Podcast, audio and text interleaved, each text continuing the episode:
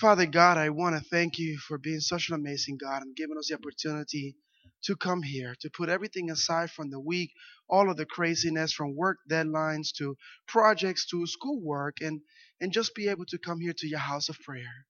We, we have sang and we have prayed, but now that we're about to open the scriptures, we ask for the power of your Holy Spirit, that it be you speaking and not I, and that you prepare our hearts and our minds to be receptive to your message. I ask these things in your most holy and precious name. Let everyone here say, Amen. I'm not at back, back at 100%, but I'm doing much, much better. Um,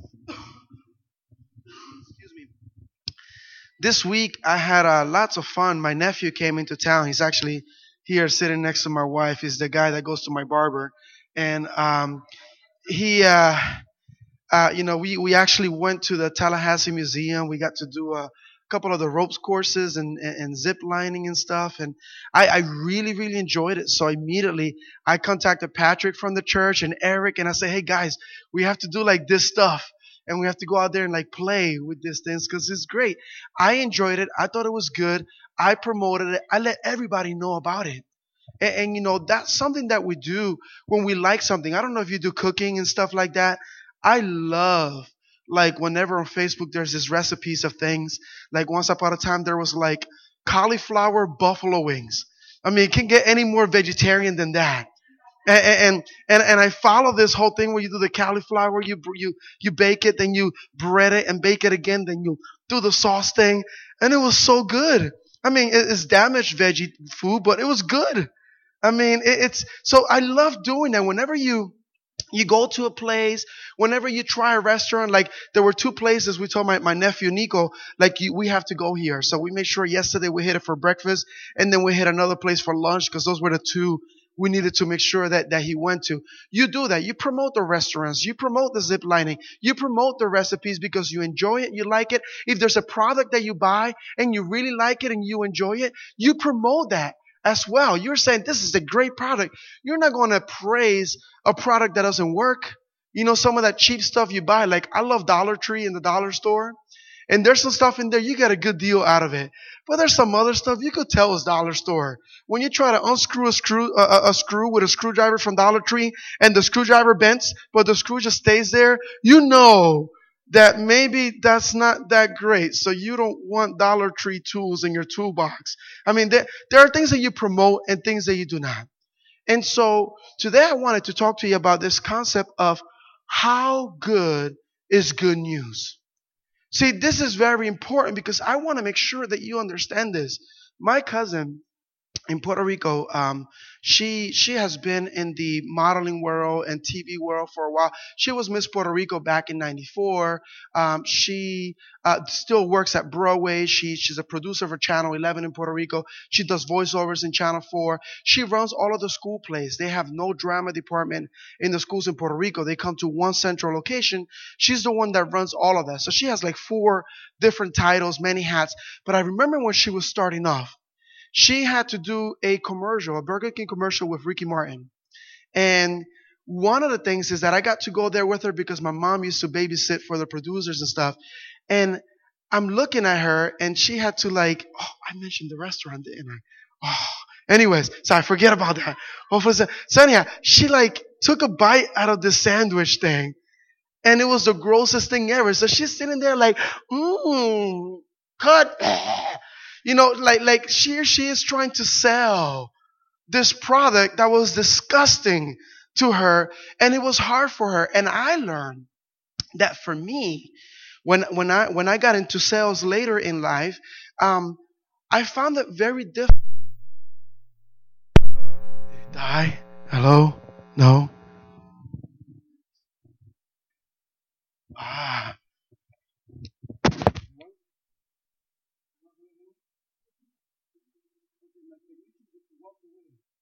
All right.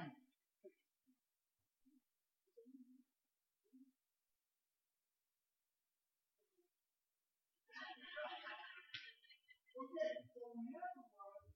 You have to do your bit.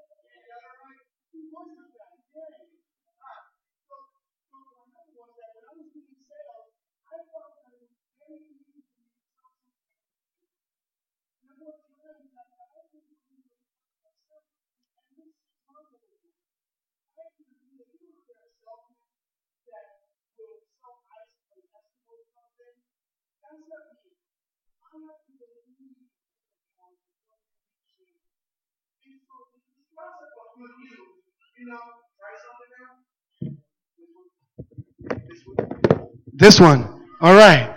Okay. So, sorry, let me bring the voice down now that I'm amplified. So, what happens is this the concept of good news. In the Bible, we have the four gospels Matthew, Mark, Luke, and John. Right? And so they call it the gospel. Gospel means good news. In Spanish, buenas nuevas. I mean, it begins with buenas. I mean, it's got to be good. But the problem is that as Christians, sometimes we don't realize how good is good news. Maybe we don't understand it.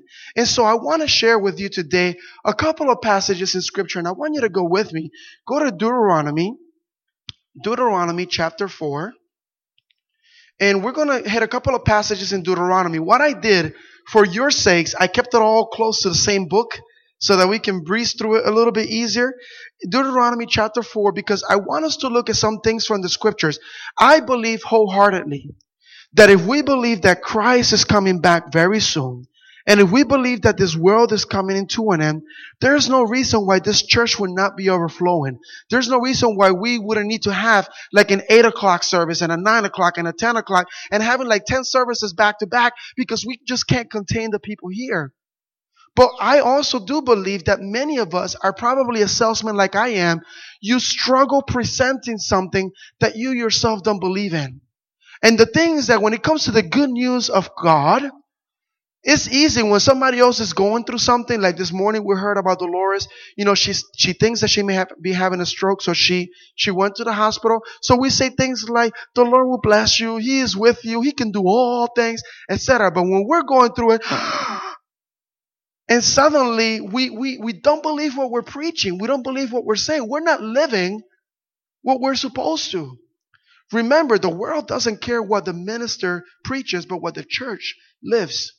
So I want to make sure that you, my family here, understand how good is good news. Deuteronomy chapter 4, verse 29.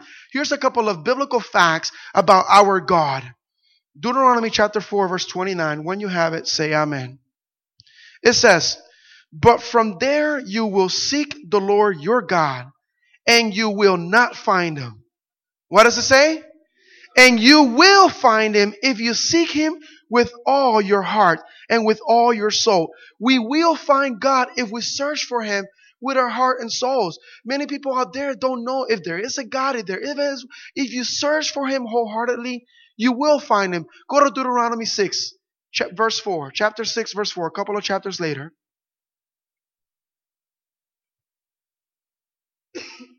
Deuteronomy 6, verse 4 to 6. Look what it says. Hear, O Israel, the Lord our God, the Lord is one. Verse 5 You shall love the Lord your God with all your heart, with all your soul, and with all your strengths. Verse 6, and these words which I command you today shall be in your heart. So not only if we seek Him, we will find Him, but we are also told to love our God with our all, completely, not part-time, not just only on weekends or holidays or special occasions, but all of the time we ought to know Him. Go about four chapters later, Deuteronomy 10. Deuteronomy 10, 12. And when you have it, say amen. Deuteronomy 10, 12. Look what it says. It says, Deuteronomy 10 12, and know, Israel, what does the Lord your God require of you? What is it that he requires? But to fear the Lord your God, to walk in all his ways, and to love him, to serve the Lord your God with all your heart and with all your soul. So when it comes to the things of God, one of the things that He requires of us, not only if we seek Him, we find Him and to love Him wholeheartedly, and He says to fear Him, but fear Him is not like, ooh, I'm afraid of God, but it's to respect Him and to serve Him with everything. You see, so one of the reasons why I believe that we struggle with knowing how good is good news is because we sort of come and we listen, but we're lacking the serving piece. Isn't there something in the Bible that by beholding we become changed? That there's a transformation that happens and takes place? So it talks about that. Go to next chapter, um, or actually three chapters later, Deuteronomy 13, verse 3. Deuteronomy 13, verse 3. Look what it says. Deuteronomy 13, verse 3. You shall not listen to the words of that prophet or of that dreamer of dreams. For the Lord your God is testing you to know whether you love the Lord your God with all your heart and with all your soul. Go to Deuteronomy 30. Now, while you're working your way to Deuteronomy 30, understand this. Somebody said that the trials and tribulations, character, um, it's mold and is shaped. But it is not like that. As we go through things, character is revealed. What was already there. You don't build character through trials. Character is already revealed. And when it comes to the things of God, it reveals whether or not you love Him wholeheartedly. Deuteronomy 30, verse 2. Deuteronomy 30, verse 2. Look what it says. And you return to the Lord your God and obey His voice according to all that I command you today you and your children with all your heart and with all your soul. Does it sound like this is a part time God? Every time with all your all is asking, but now it's calling us to return to Him or repent. You know, in the Hebrew, the word for repent is shub. It means to, to return. The word return is shub, to turn around and, and go completely. In other words, turn away from where you're headed and go right back to God. Go a couple of verses later to verse 6, Deuteronomy 30, verse 6, and look what it says. And the Lord your God will circumcise your heart and the heart of your descendants to love the Lord your God with all your heart and with all your soul that you may live. So it's saying here also that God can change your heart. When He circumcises your heart, He can change your heart. And so we can seek God, we can love Him, we need to repent. You see all of the things here that we're seeing in these verses. But now, one of the biggest things is that He can change your heart. In Camden, New Jersey, I don't know about Camden, if you know about Camden, one of the worst cities in the U.S., but I think one of the biggest things, it's a friend of mine, Johnny, uh, and, and, and you'll hear me talk about him from time to time because he was one of the greatest mysteries in, in, in my life and most amazing. This guy, he owned a mechanic shop and he did some not quite so legal things in and out of the shop. You know, people would come in and he would buy stuff that was like stolen from people. And, and, and you know, uh, don't get me wrong, he hooked me up from time to time with some of those things. Like, look, Joey, look what I got you. Yay!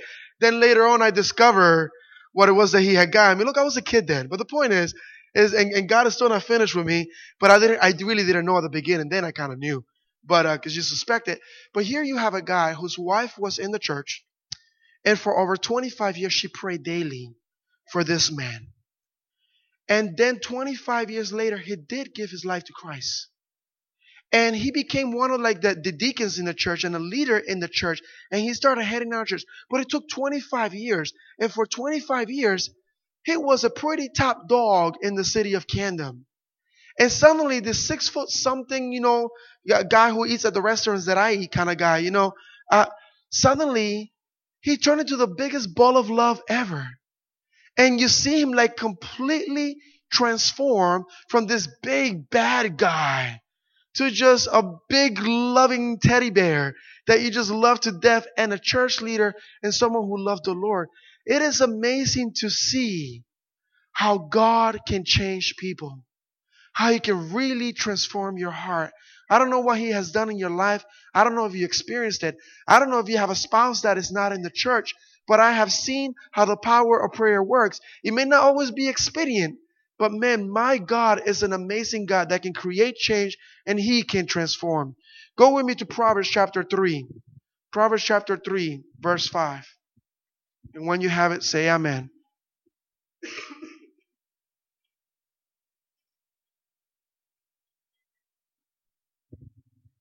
Proverbs chapter 3, verse 5. It says, Proverbs 3, 5. Trust in the Lord with all your heart and lean not in your own understanding. Lean not on your own understanding. So not only do we recognize how God works, but it says here that we need to trust in the Lord. I think one of the biggest problems is that we kind of trust in the Lord sometimes when it's convenient, when it's easy, when we can see a way out. But when we're really challenged and required to trust in Him, We lack that trust, and that's one of the problems that we struggle with. Go to Jeremiah 29 13. Go to Jeremiah 29 13. This is sort of a repeat of before, but I want to make sure that you understand this because how good really is good news. Jeremiah 29 13. And when you have it, say Amen. It says, And you will seek me and find me when you search for me with all of your heart. Remember the very first verse that we use in another section? This concept of seeking the Lord. I have to tell you, if you're going about your life, you know, Many people don't understand this, and while I explain this, work your way to Joel chapter 2, because that's a hard book. We never really ever go to Joel. So, so Joel chapter 2, work your way to Joel chapter 2 while I share this with you. Let me tell you one of the biggest problems that we have that we go through ourselves. We have this void in our hearts we have this thing where we try to seek happiness in other things, whether it's in a boyfriend or a girlfriend or a husband or a wife, a job, an education, perhaps in possessions. If I get this house, if I get this car, if I get that six pack that from back in the day, in the good old days when we used to walk, you know, uphill both ways barefooted in the snow, then that void in my heart will be completely filled. But you have to understand that our void can only be filled through Christ. The source of happiness, the, source of joy, it is only through Christ Jesus. Therefore, this is why I went to only two sections, even though there's plenty, where it says that if you will seek Him, you will find Him. Love Him with your all. Trust Him with your all. Follow Him with your all. Repent and turn away from everything with your all. Wholeheartedly trust in the Lord and give yourself to the Lord. I have to tell you, remember maybe a couple of months ago, I gave you the uh, analogy when I was, um, I used to teach diving back in the day, 80 pounds ago. And you know, when you're teaching diving, you either dive or you don't. You can't change your mind halfway through the air. You can't change your mind before you're about to take off and then turn around and hit yourself on the board and, you know, kind of fall down all, all awkwardly. You either in or you out. And you have to do that. No relationship survives part time. Could you imagine I was a part time husband? Could you imagine I was a part time dad? Unfortunately, we've seen the results of that in our society. How detrimental and how hurtful it is for everybody involved. The difference is that when we do part time love for our God, the, the pain and the suffering, it is only on us. Joel chapter 2, verse 11 through 13. Look what it says. Joel 2, 11 through 13. The Lord gives voice before his army, for his camp is very great. For strong is the one who executes his word.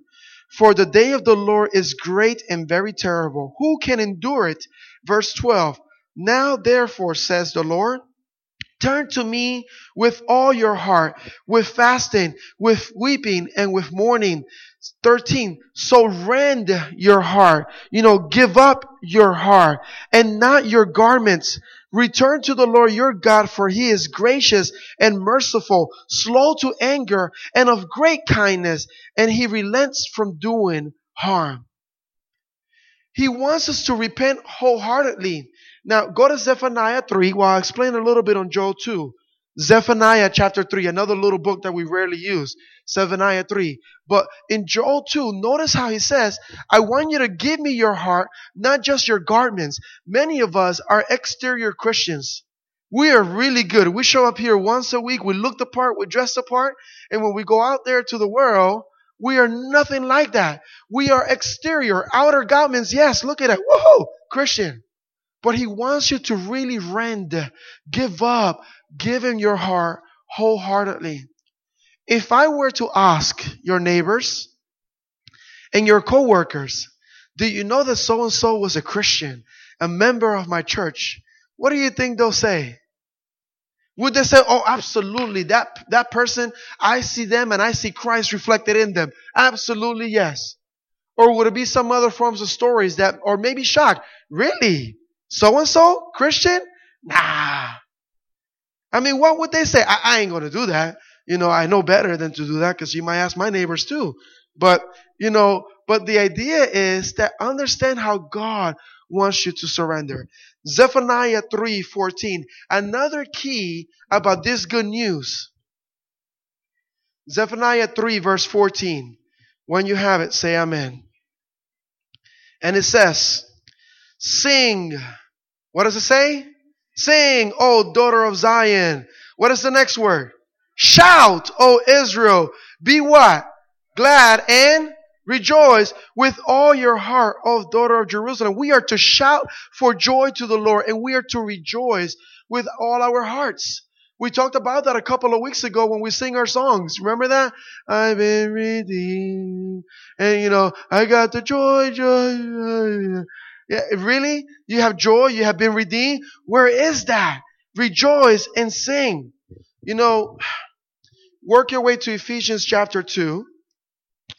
And while you're working your way to Ephesians chapter 2, let me tell you something about my old Volkswagen Fox.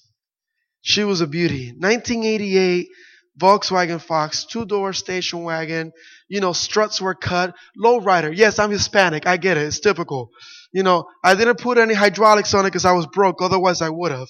But anyhow, my Volkswagen Fox had this thing that you will fill it up and you drive off the gas station and immediately it will show like you only have a like three quarters of a tank. Like how did I lose a quarter of a tank suddenly when I just drove off the gas station and I filled it up. The point is, is that if the light would turn on when it gets down to the bottom, but I knew how far I could get and push that light before I really needed gas. I used to go places in my Fox, even with the light on. People will get in the car, your light is on, it's all good. It is all good. But there was a day, really far away. If you know anything about Christian Adventists, we put all of our schools in the middle of nowhere. Like we were so blessed to have the school right here. But all of our boarding schools is like in the middle of the woods where like if something would happen, you would cry and scream and no one will find you for years. That's the kind of place that we will go to. So Tranquility, New Jersey.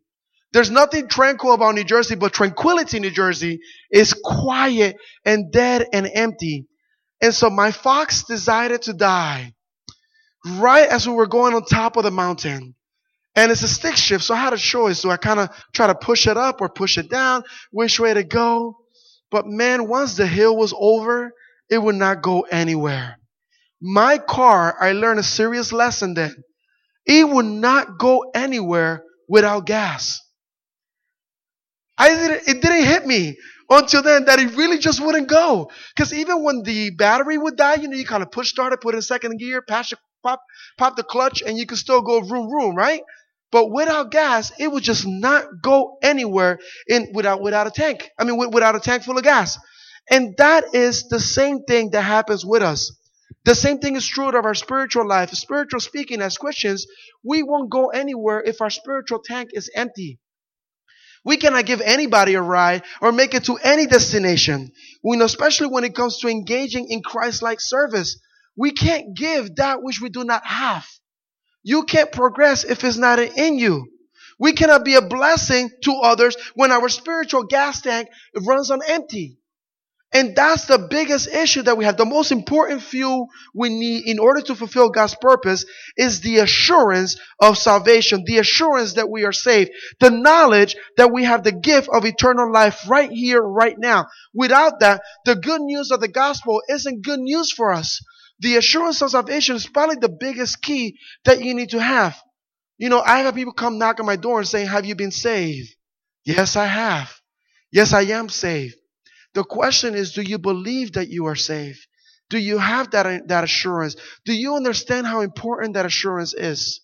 Do you understand how bad it is if you don't believe that? My children, I pray that they never question my love for them. That they never question how much I care about them. Could you imagine if every day they were asking me, Daddy, uh, am I, uh, uh do you love me? Daddy, uh, am I loved today? Oops, I spilled the milk. Do you not love me anymore? I mean, could you imagine how that would be if they would doubt me every step of the way? Do you know how that feels for me as a father? Like, no, baby, don't, don't doubt my love for you. What about for our God who's loved you so much, who sent his son to die for you and me? and we question whether or not we have the assurance of salvation. Galatians chapter 2, verses 8 through 9. Gal- uh, Ephesians, sorry, Ephesians 2, I sang you there, right? Ephesians 2, verses 2, chapter 2, verses 8 through 9. Let me try that one more time. Ephesians, that's the book. The chapter is 2. The verses are 8 through 9. Ephesians 2, 8 through 9. Here's what it says. For by grace you have been saved through faith, and not of yourselves. It is the gift of God. Verse 9, not of works, lest anyone should boast. Is there anything that you can do to be saved? It is what? From God. It is a gift, and by grace you have been saved. Go to 1 John chapter 5. 1 John chapter 5. 1 John chapter 5 is towards the back, close to Revelation and Jude and the Peters back there. Okay? 1 John chapter 5. We're going to begin on verse 11. And when you have it, say Amen. Look what the word of the Lord says. Verse 11. And this is the testimony that God has given us what? Eternal life. He gave it to us. And this life is in His Son. Verse 12. He who has the Son has what? Life. And he who does not have the Son of God does not have life. Verse 13. These things I have written to you who believe in the name of the Son of God, that you may know that you have eternal life, and that you may continue to believe in the name of the Son of God. Work your way to Galatians 5, last verse for today. And let me share some, something with you. How many of you know that you have eternal life? I know we say it, but do you really know? I know we tell people all of the time that I have been saved by grace through faith. And for God so loved the world, and we quote all of those things, but do you really know that you have eternal life? These things have been written. If you have the Son, you have life. Because there's no other name under heaven and earth to which we are saved than the name of Jesus. And if you allow Christ in your life, if you accepted Him as your Savior, if you have decided to turn away from the world and say, Yes, Lord, I am here. Come into my life. Create in me a new creation. Yes, Lord, I am here. I want not my ways, but your ways. Yes, Lord, I know you're not finished with me. I'm dedicating with, in, into your hands because you are the beginner the perfecter and the finisher of our faith. Yes, God, you could create change in me. If you have Him, you can have the assurance that you have eternal life.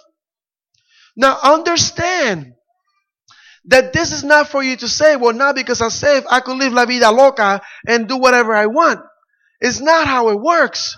But the idea is that if you love Him and you allow Him, you have life. Now, there are three main things that destroy the good news for us. First good news destroyer is that we are relying on feelings.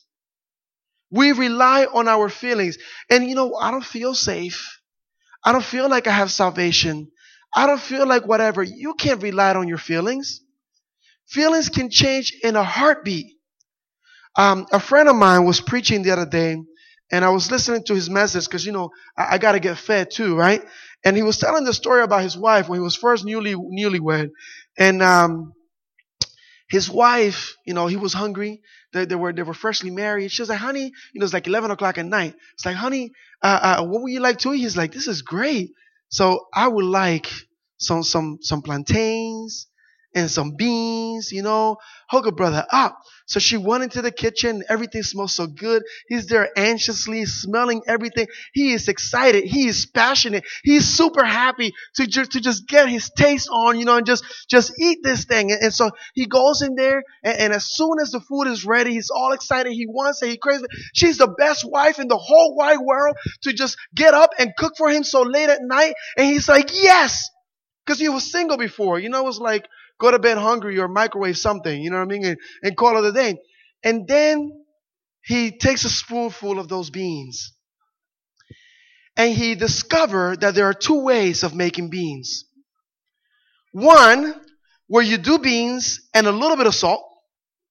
And another, when you do salt and a little bit of beans. And at that moment, all his feelings, all his emotions, all his desire, the best wife in the whole wide world, and that amazing scrumptious food, as soon as he ate it, all of the feelings and emotions changed in a heartbeat.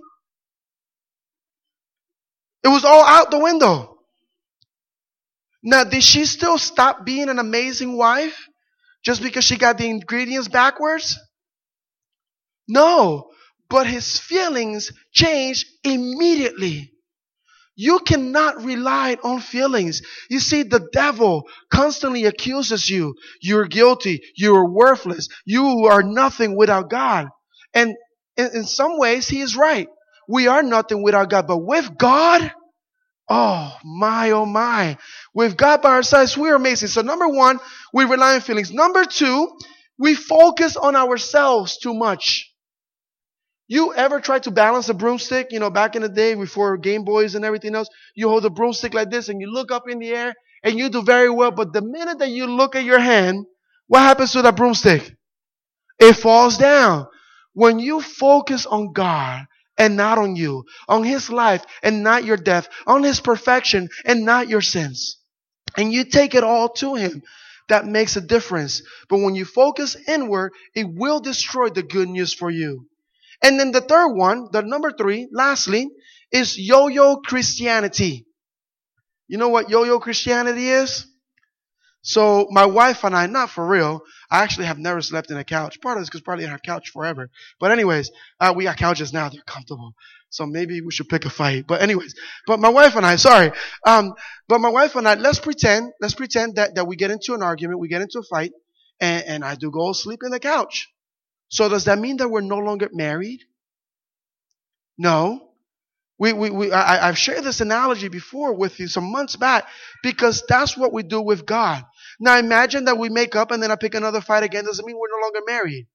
There's just an issue there. when it comes to God, sometimes we think that when we sin, okay, I, I am lost now. No, now I'm safe. No, now I'm lost. No, now I'm safe. And you had that yo-yo Christianity, and that is the third thing that destroys the good news for us. Let's go to the last verse for tonight, uh, for today. Uh, sorry, I'm used to preaching at nighttime now. Uh, Galatians 5.13, by the way, tonight, Revelation series 6.30. Galatians 5.13. Look what it says here. Galatians 5.13.